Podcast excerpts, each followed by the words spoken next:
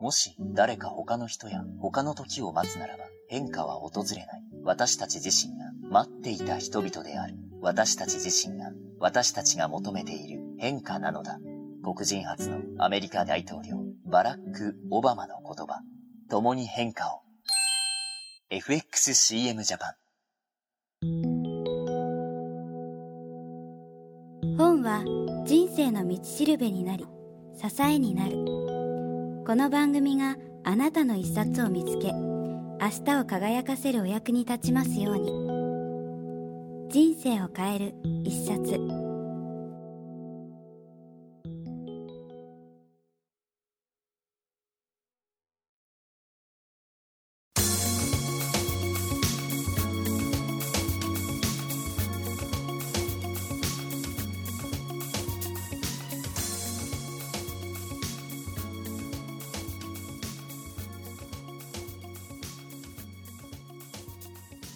えー皆さんこんにちは、えー今日はビジネス社から発売中の大事なことは先延ばしにしなさい。迷ってばかりのあなたがうまくいく32の法則、えー著者の加山理香さんをお迎えしてお話を伺います。加山さんよろしくお願いします。よろしくお願いします。えっと加山さんといえばあのご紹介するまでもないんですが、えー念のため、えー今現在立教大学の現代心理学部の、えーと教授をされているとともに、えー精神科医として、えーご活動されてその中で、えー多数のあの著書を、えーお書きの、えー大活躍されてる方なんですけども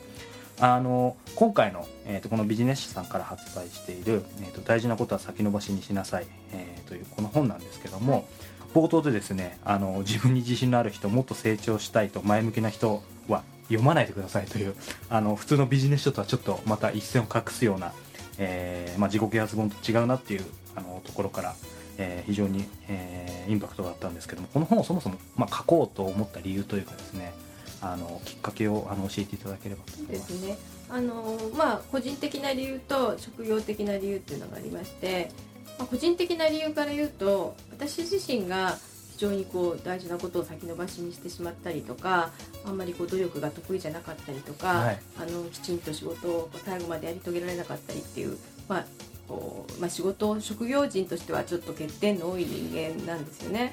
でまあそれをずっとコンプレックスに感じてたんですけども、はい。まあ、気づくともう精神科医になって23年ぐらい、まあ、なんとか、えーまあ、この仕事を続けてきているっていう現実を見て、まあ、私みたいにこうあんまり頑張れなかったりとか、あのきちんとこう向上心を持って努力できない人でも、まあ、仕事をしててもいいんじゃないかなっていう、まあ、自己肯定みたいなね自分を開き直って正当化するという目的が一つです。はい。まあ、それから、えーとまあ、あの精神科医私精神科医という仕事をしていて病院に勤務してるんですけども、はい。そうするとこう非常にこうビジネスパーソンの方であの真面目であの頑張り屋の方で、はい。まあ、それで逆にそのことで疲れ切ってしまって、はいえーうつ病などになっていたりとか、あるいは中には私と似たような頑張れない人っていうかあまり努力が得意じゃない人っていうのもあのもちろん会社とかあの職場にはたくさんいらっしゃるわけですよね。でやっぱそういう人たちが私の若い時と同じようにとっても劣等感を持って、うん自分なんてこう働くあの価値がないとかこの職場にいる権利がないとかっていうふうにね落ち込んでるのを見て。まあ、その人たちにはそんなことないんじゃないあなたみたいな人だっていていいんだよ。この私がそうなんだからっていうメッセージを伝えたかったのと、まあ、頑張りすぎて疲れてる人には頑張るだけがあの、えーまあ、仕事をしていく上で大事なことじゃないんじゃないかなっていうね、まあそれを伝えたかったっていうのが理由ですね。なるほど。あのこの本書の中に、まあ、頑張る、えービジネスパーソンが鬱にならずに頑張るための3時の処方箋と帯にあるんですけども、あのーこの中いろいろ拝見させていただいてやっぱりこのタイトルにもあるようにですねあの大事なことは、えー困った時こそ、まあ、決断を先延ばしにするっていう項目があったと思うんですけどもやっぱり今のこの現代を生きてるとですねあのもう即決断即行動っていうのがやっぱり非常に、まあ、常識ビジネスパーソンの中で結構常識みたいにスピードスピードって求められるところが非常に多いと思うんですけどもここをやはりあえて、えーまあ、困った時こそ決断を先延ばしにするっていう、まあ、ちょっと逆逆というかですねそういったものをあのここで書かれた、えーものっていうのはやっぱりその精神科医として働かれていたりとかあの学生と接したりとかそういう中で。あというかあの精神科でね、まあ、うつ病診療なんかの、まあ、基本で、えー患者さんたちが何か決断をあのしようとしている際には、えー少し判断を保留にして先延ばしにするようにっていうのがこれあのマニュアルであのあるんですよね。はい。でそれどうしてかっていうと、まあ、大体こう、まあ、うつ病の方っていうのはもちろん追い詰められて気持ちもあのいつもと違うあの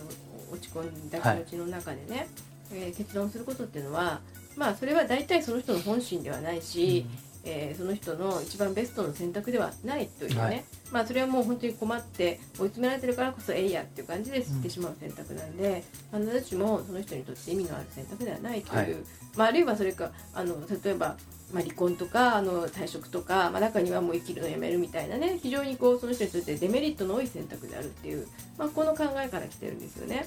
なので、えーまあ、本当に苦しい時こそちょっととにかくあの少し考えるのトップさせるっていうことはこれは精神医療の現場では日常的にやられてることなんですよ。でこれもしかしたらあの今のねその、まあ、うつ病診療だけじゃなくてビジネスの現場でもこれが使えるんじゃないかなっていうふうにちょっと思ったんですよね。はいまあ、もちろんねすごくこう調子が良くてパパッとこう決められるとか決断力がある場合はそれでいいと思うんですけども、まあ、あの仕事で追い詰められてたりとか疲れ切ってる時に、まあ、例えばもうあのこの際こうしようみたいな、ね、決断をした時に、まあ、それがその人にとって果たして一番いい選択なのかというと、おそらくは回復して元気を取り戻した時にどうしてあの時あんなこと言っちゃったんだろうとかねなんかこう社長とかにね突然メールをしちゃってねはいすごくこう不平不満をぶちまけてしまったりして。まあ、もちろんそれが功を奏してその方がこう、ね、あのいい方向に転じることもありますけどもおそらくは追い詰められてしたことっていうのは後で考えて、なんで俺あの時あんなことしちゃったのかなっていうようなことも多いと思うんですよね。なので、まあ、その即断即決もと言われてる中で、はい。まあ、それだけではないんじゃない？あのむしろ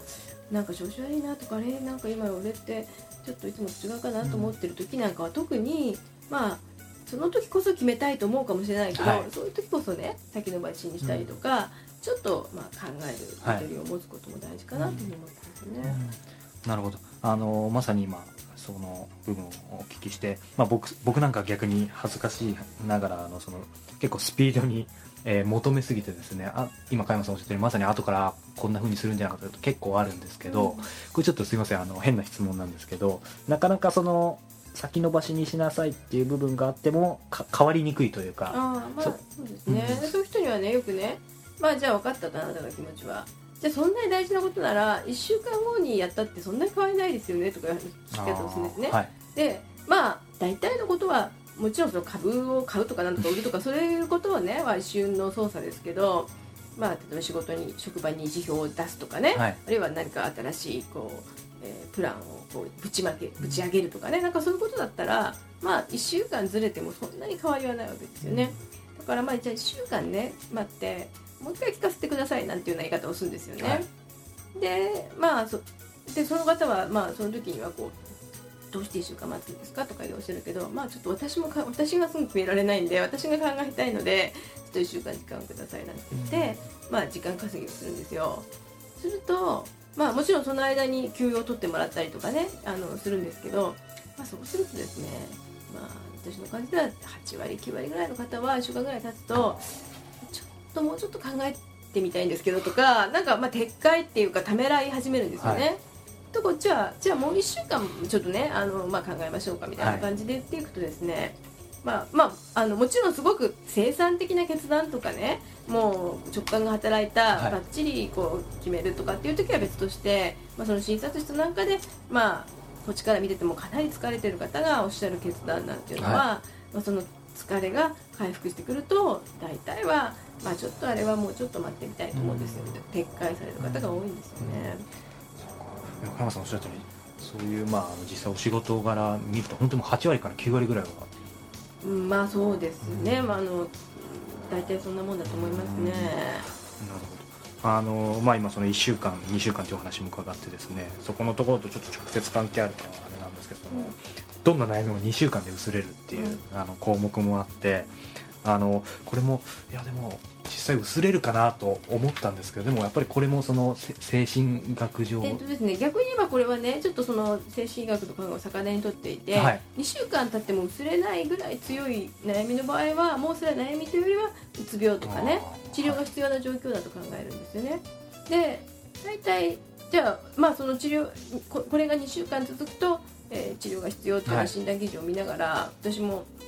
なぜこの2週間なんだろうっていうふうにこうちょっと疑問を持ってたんですよ、ずっと。でいろいろな人に聞いてみたりしたら、はまあ、これはまあ統計的にね、まあ、どんなにショックなことでも人間は割と2週まあ大体なんですけど2週間ぐらいのうちにそれなりにその人なりにねうん。あのただのショックからちょっとこうそのショックなあの立ちを抜けてね、はい。あの何かこう自分なりにこう対策を考えたりとか、まあ、自分をあの少しこう勇気づけたりとかってすることが、まあ、できる。これはだから悩みのあんまりあの質とかに関係ないみたいで、はい。失恋からねあの仕事の失敗から、まあ、もっとひどいことになるとがんの告知とかそういうことまで含めてあの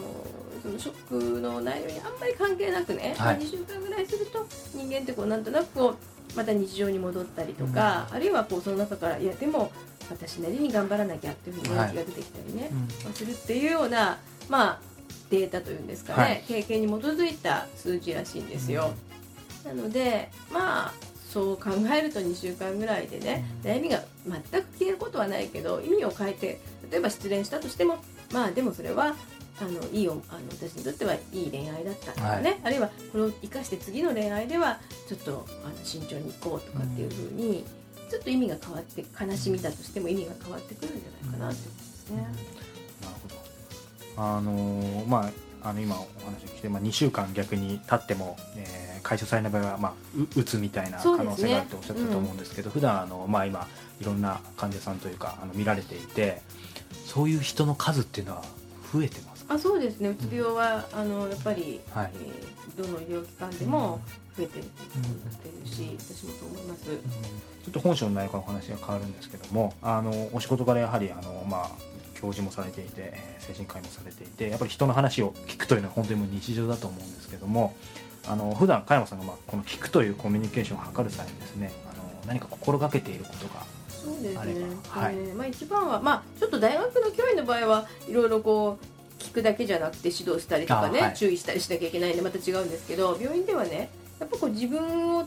透明人間みたくするっていうか、うん自分を消すっていうことですね。っていうのはつまりこういろんな話が語られて、はいそこに自分がいるとねつい比べてしまうわけですよね。あ私はもっと大変なことを経験したとか、はあの私だったらそんなことだったらこうしたんじゃないかとかっていうふうについ私っていうのが出てきちゃうともうそれによってこう顔色が変わったりとか、は反応が変わったりしてしまうのでただ聞くっていう姿勢じゃなくなっちゃうんですよね。なのでもうこれは私っていうのは決してもうその方の悩みがどんな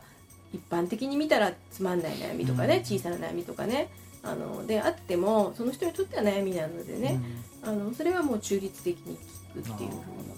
心がけてますね、うん。でそういう意味ではもう極力私という存在を消すとか出さないとですね、あなるほど。あ非常によあのーまあ僕僕も含めてその一般的な普通のお医者さんじゃない人がですねやっぱりその聞くという、えーまあ、聞き上手になりたいとかそういうのあると思うんですけどそういった意味でも今のまあお話、まあ、全く多分透明人間になるとか私を消すっていう必要はないと思うんですけどもそこの部分の一般の人でも何か応用できる？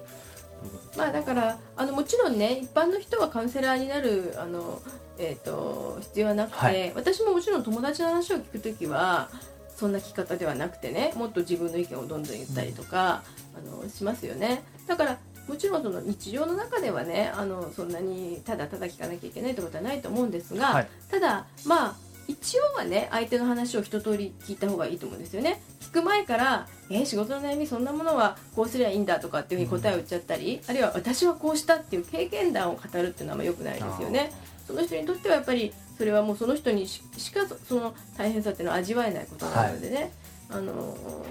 全然自分と条件が一緒ってことはありえないので、なんかその自分の経験の中から何かこうあの例を引きずり出してきて比べてねそれからでパッとこうあんまり説教したりとうん。かアドバイスをするっていうのはあんまりお勧めできないですよね。なのでなるべくまあ時間区切ってもいいと思う。3分でも5分でも。あ、はい。のとにかくまずあのこう口を挟まないで聞いてあげるってただそれ以上30分もね聞いてあげるとか必要はないので5分ぐらい聞いてあげると結構話そうと思えば5分でも話せるんですよね。あはいでそれ以上はね「いやちょっと君それはこうじゃないの?」とかねあのいや僕だったらこうするねっていう風なアドバイスっていうのはしてもいいと思いますけどもね。まあ、僕のあの番組が人生を変える一冊ということで、はいあの今まで出られた著者の方にもですねあの、まあ、人生に大きな影響を与えたようなあの一冊をあの教えていただいてるんですけどもあの加山さんの中でも、えーまあ、そういう大きな影響を与えたような一冊があればそうですね。まああのいろいろあるんですけども、えー、と若い時に読んだのだと、まあ、あの作家であり精神科医である北森夫さんのね、あの本が好きだったんですけど、はい。まあ、その中で一冊と言われるとどうですかね、まあ、ドクトルマンボウ公開記っていうねあのドクトルマンボウシリーズっていうのが有名ですけども、あのドクトルマンボウ公開記っていうのがあって、それはまあ北森夫さんが医者になってからまだ精神科医になる前に、まあいろいろちょっと医者の仕事をするんだけど、はい。まあ、ある意味行き詰まってもうその日本で病院に勤めてるあの生活にちょっとこう嫌気がさしてというかね抵抗があって、まあ、その船の繊維ですね。あの漁船の繊維の,、あの募集に応募してで、まあ、あの長い時間の船旅というかね船の中のお医者さんになるという、まあ、そういう話なんですね。でまああの非常にまあもちろん作家の方なのでそこの船の中で起きた出来事なんかはいも面白おかしく書いてるんですけども、なんかそのただ面白おかしいというよりもその自分の道が定まらない一応医者にはなってみたけどなかなかこうどれでやっていくっていうのも決まらずにねなんか適応できない。今で言うとちょっと不適応みたいな、えー人が、まあ、その船旅っていうねちょっと非日常を通してだんだんこうちょっと成長していったりねいろんなことを学んだりして大人になっていくっていう、まあでもその時間自体は自分にとっては本当にこうぽっかりこうねあのお仕事のあの時間からはちょっと離れたね、はい。あのくまあ、出世とかそういうことから離れた空白の時間っていうね、まあ、その辺が非常にこうあのなんかまあ私は当時読んでた時も自分にも共感できたし、まあ、今だからこそ、はい。そういう忙しい、ね、ビジネスパーソンの方とかね、あのにもあこういう時間ってあってもいいんじゃないかなとかこういう生き方してもいいんだなとかっていうふうに、まああるいはそれが本当に船旅繊維になれない人でも日常の中でもあこういう時間を持つこともできるかもなっていうふうに気づかせてくれるんじゃないかなと思いますよね。次の質問なんですけどもあのちょっと大きな質問なんですがあの人生でですね一番まあ大切にしていることとかものがあれば、はい、私は分かんないですけどなんか考えてなんか睡眠かなって 寝るのも大好きだし、あのやっぱ寝てる時間って、うん。あのもちろん体が休まる時間でもあるけれども、まあ、精神学的に言えばねあの、まあ、寝てるそのひに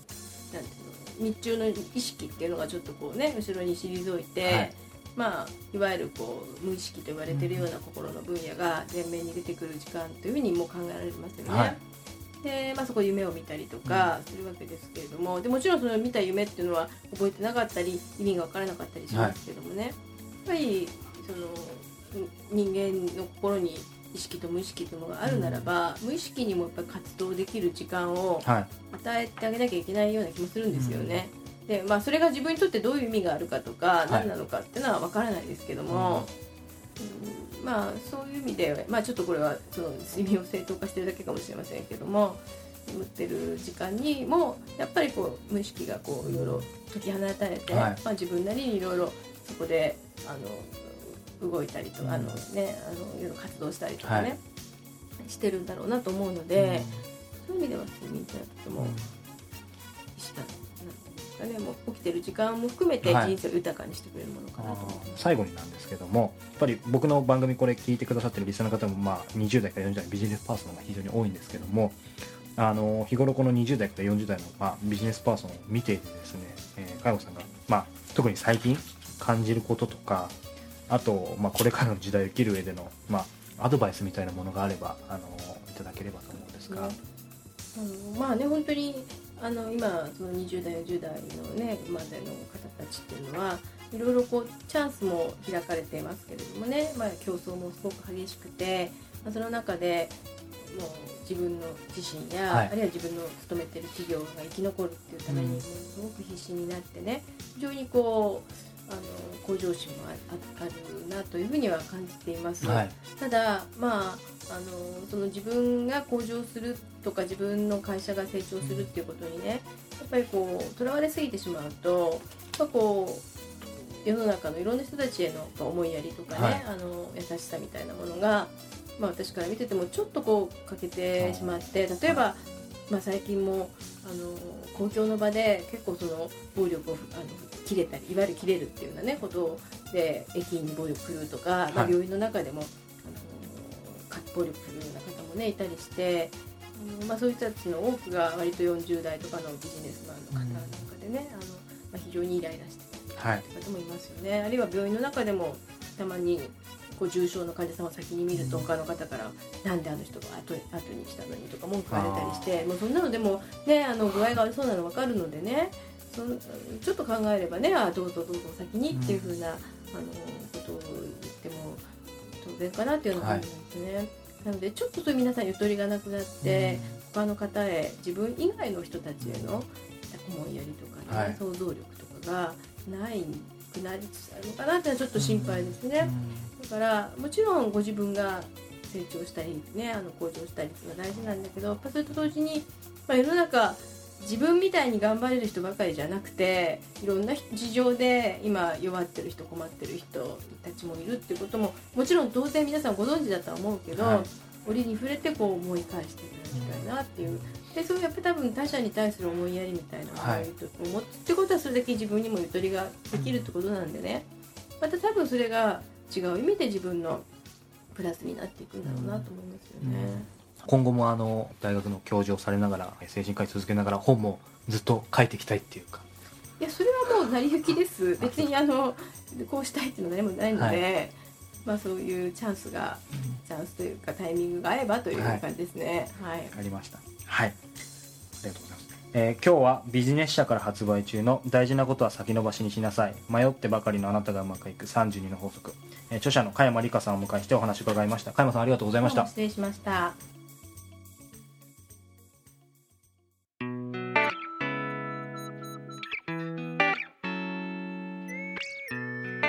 インタビューの模様はいかがでしたか？さて、このポッドキャスト人生を変える一冊では、iTunes 上に今皆さんにお聞きいただいているインタビュー音声の他に、電子チラシ、PDF も随時配信しているのにお気づきでしょうか？PDF ではリスナー限定の、え特別音声データや番組にご登場いただいた方の著書プレゼント情報などお得なお知らせを発信していきます。こうしたお知らせはエピソード名の冒頭に必ず PDF と記載されていますので確認してみてください。そして最後にもう一つ、えー僕が代表を務めるキクタスからお知らせです。キクタスでは会社の商品やサービスが売れず、このままでは価格競争に巻き込まれてしまうとお悩みの経営者や起業家の方を対象に、ポッドキャストと独自の PDF マーケティングを活用して会社の課題を解決したり、売り上げをアップさせるポッドキャストコンサルティングを行っています。ご興味のある方は iTunes 上に配信している PDF、ポッドキャストコンサルティングをご覧ください。それではまた次回のポッドキャストでお耳にかかりましょう。ごきげんよう。さようなら。